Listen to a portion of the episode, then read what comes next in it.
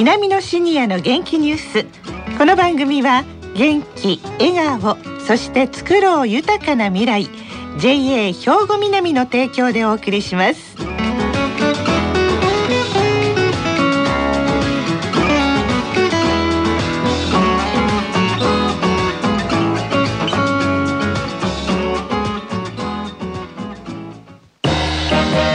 皆様の元気生活を応援する JA 兵庫南。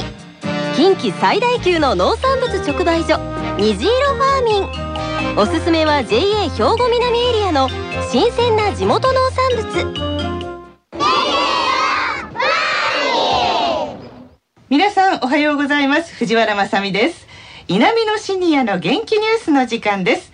この番組は東加古川にある高齢者大学南野学園の元気なシニアの皆さんが気になったニュースや話題を取材しラジオを聴きの皆さんにお伝えいたします今回は南野学園ラジオ放送サポーター初登場です G 班の方々に来ていただきましたさあそれでは自己紹介からお願いしますおはようございます。やっと南野学園に入学できる年になりました。中井ひとみです。同じく網田佳代子高澤英子です。よろしくお願いします。はいさあ今日はどんなお話を伝えていただけますか中江さん私たち3人は兵庫の郷土食を探検している郷土食探偵団を結成しています。はい兵庫五国を探すと兵庫には自慢できる郷土食はたくさんあるのですが、ええまだまだ皆さんがご存じないものがたくさんあります。はいこの宝のような郷土食が忘れ去られないように守っていきたいと考える。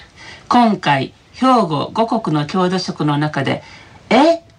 そんなんあったん?」と驚かれる郷土食をいくつかご紹介いたします。はい楽しみですね。これどのように探されたんですか？中江さん。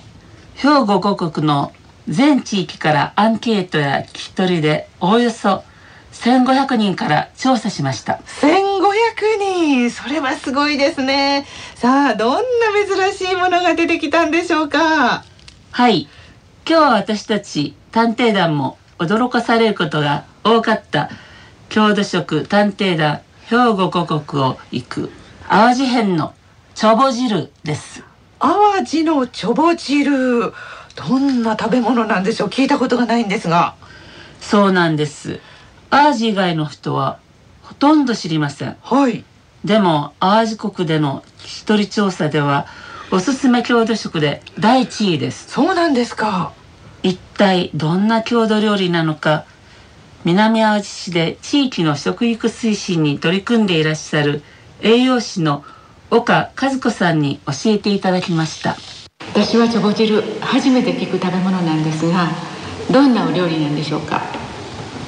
お汁でありますけれども団子の入ってるそしてまたささげっていうね豆。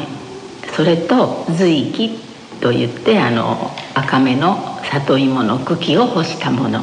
それが入ってて味噌仕立てですね。パッと見たら子供たちはあぜんざいやと思うかもしれへんですね。ささげとか随気でちょっと赤っぽくってるんでしょう見た目がね、はい。それからお団子っていうのもどんな形？やっぱり丸いんですか？そうですね。まん丸のところも南淡路の中でもあるしちょっとこう俵型もあるしちょこっとこう先が尖ってるっていうふうななんかこう狭い地域の中でもまたもう一つ小さい集落によってこう違いが形に違いがあるんですよへえなんかいろんなものが入ってるみたいなんですけれども味が想像できないんですがこれどんな味なんですか？三田さん。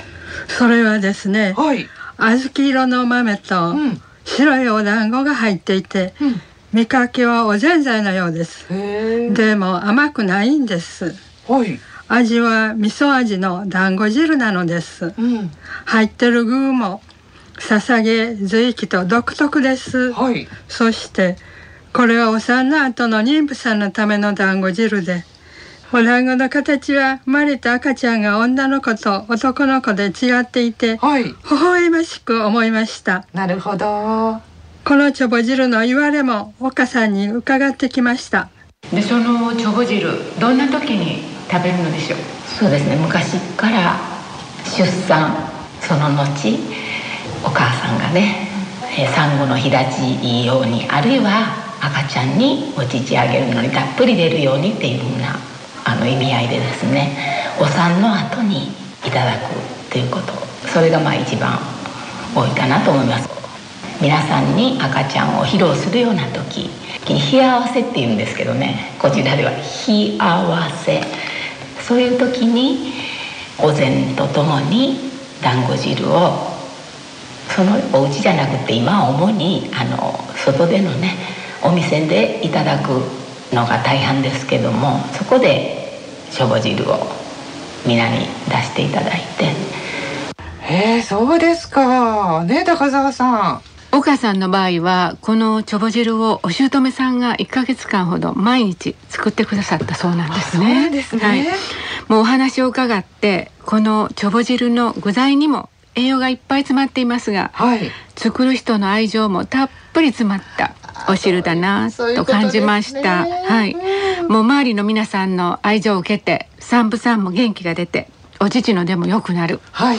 そんな風な温かいお汁なんだなと感じました。そうでしょうね。だからこうずっと郷土食として大事にされているんでしょうね。阿美田さんはいかがですか？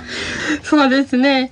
今はお産を病院でされることも手伝ってちょぼ汁を作る家庭が減ってきてはい隣近所に配って食べてもらうという習慣も減ってきているようです。なるほど。でも私たちが行った聞き取り調査では淡路の国ではちょぼ汁は若い人もみんな知ってて今でもおすすめ郷土食の第一位なんです。えー、若い人もみんなこれ知ってるんですかチョボ汁。これ不思議ですね。ええそれは郷土料理を次の世代に伝えるために1年1回学校給食習慣の献立として淡路ではちょぼ汁が給食に出されているからなんです。そうなんですか。ですから若い人たちも全員食べたことがあるということです、はい。学校給食で次の世代に伝えるのはいい試みだと思いました。ですね。いやお話聞いてると私も食べたくなってきたんですけれどもあのサポーターの皆さんを食べはったんですか？はい。岡さんのご指導のもと調理して食べましたがはい。花がつおがふりかけてあってとっても美味しかったです。うーん。中江さんは？小学校の給食習慣に参加させてもらって6年生の子どもたちと一緒に食べたんですがはい。子どもたちは残さず食べていました。うん。私もなかなか不思議な味で美味しいなと思って食べました。はい。今は淡路島のお店で出しているところも何店かあるので淡路に行かれたらぜひ食べてみてください。あそうです。かお店でも食べられるんですねはいあ今度淡路島行ったら必ず食べてみます。で淡路島っていうと他にはどんな郷土料理があるんですか中江さん。淡路には島以外の人が聞いたことのないお料理がいくつもありました。はい。例えば海藻のイギスで作るイギス豆腐。はい。ベラのそぼろで作るこけら寿司などです、このように地元の特色ある食材を生かす郷土料理は守っていきたいものだなと思います。はい、それで郷土食探偵団というのが立ち上がったということなんですけれども、まあ、今回はね初めての取材となりましたけれども皆さんいかがでしたか、まあ、取材の感想並びにちょぼ汁の感想を一言ずつお願いします。中江さん。ちょぼ汁は最初は「えこんなん食べられるん?」とか思ったんですけど小学校の子どもたちも給食の食感が空になるようにおかわりして楽しんで食べていました。はい、はい、うーんそうです。か子供たちにも好かれる味なんですね。はい。そして高澤さん。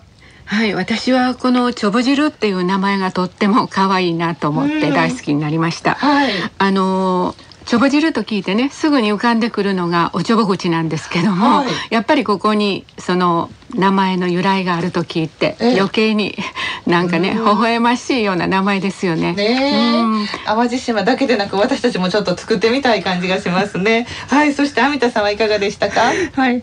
あの今まで聞いたことのないお料理の名前で、とっても興味深くそして作って味わって美味しかったんで感動しました。うん、ね、はい、取材に行った甲斐がありましたね。はい、ちょぼ汁のちょぼですけども、女の子は俵型の可愛い団子で、はい、男の子はちょっと先が尖った可愛いお団子だったんで、ええ。えーとっても興味深かったです。ね、思わず私は似合って笑ってしまったんですけど、その似合ってよろしいですね。はい、男の子と女の子がね。うん、なるほど。いや、本当郷土食って面白いですよね。さあ、郷土食探偵団の皆さん、次回はどこの取材に行かれるんですか、高澤さん。はい。今回の南の淡路島から飛んで、北の田島の国へ参ります。はい。皆さんの想像されるあの十本足の特産物ではありません。どんな料理が出てくるか楽しみにしていてください。はい楽しみにさせていただきます。ありがとうございました。今日は郷土食探偵団の皆さん淡路島のちょぼ汁をご紹介くださいました。来週は田島に飛びます。どんなお料理が出るかどうぞお楽しみに。ありがとうございました。ありがとうございました皆様の元気生活を応援する JA 兵庫南。近畿最大級の農産物直売所虹色ファーミン。おすすめは JA 兵庫南エリアの新鮮な地元農産物。さあ、稲見のシニアの元気ニュース、お別れの時間が近づいてまいりました。それではここで、兵庫県の高齢者大学の動きや、シニアの皆さんにも興味のある行事などお知らせいたします。今日8月25日と明日26日の2日間、東加古川の兵庫県稲美野学園で、稲美野学園の OB 会である同窓研修会が中心となって行う地域開放イベント。第12回夏の集いが開催されます。12回目となる今年は稲美野学園創立50周年前年祭として地域世代間交流心つなぐをテーマに2日間開催されます。今日25日は学園 OB による演芸大会や作品展示のほか和太鼓やギターの弾き語りヨーヨーパフォーマンスなどが行われます。明日26日は障害学習に関する講演会やパネルディスカッションの後、ゲスト出演によるゴスペル合唱、吹奏楽など楽しい催しが行われます。ロボットコーナーやマジック、けん玉、水鉄砲など小さなお子さんも楽しめるコーナーを設けています。ぜひご家族連れでお越しください。夏の集いは今日は午前9時30分から午後3時まで、明日26日は午前9時から午後3時まで、東加古川の兵庫県稲美野学園で開催されます。詳しい内容は、生きがい創造協会のホームページでご確認ください。生きがい創造で検索してくださいね。さあ、この後は兵庫ラジオカレッジの時間です。このままラジオ関西をお聞きください。南のシニアの元気ニュースこの番組は元気笑顔そして作ろう豊かな未来 JA 兵庫南の提供でお送りしました。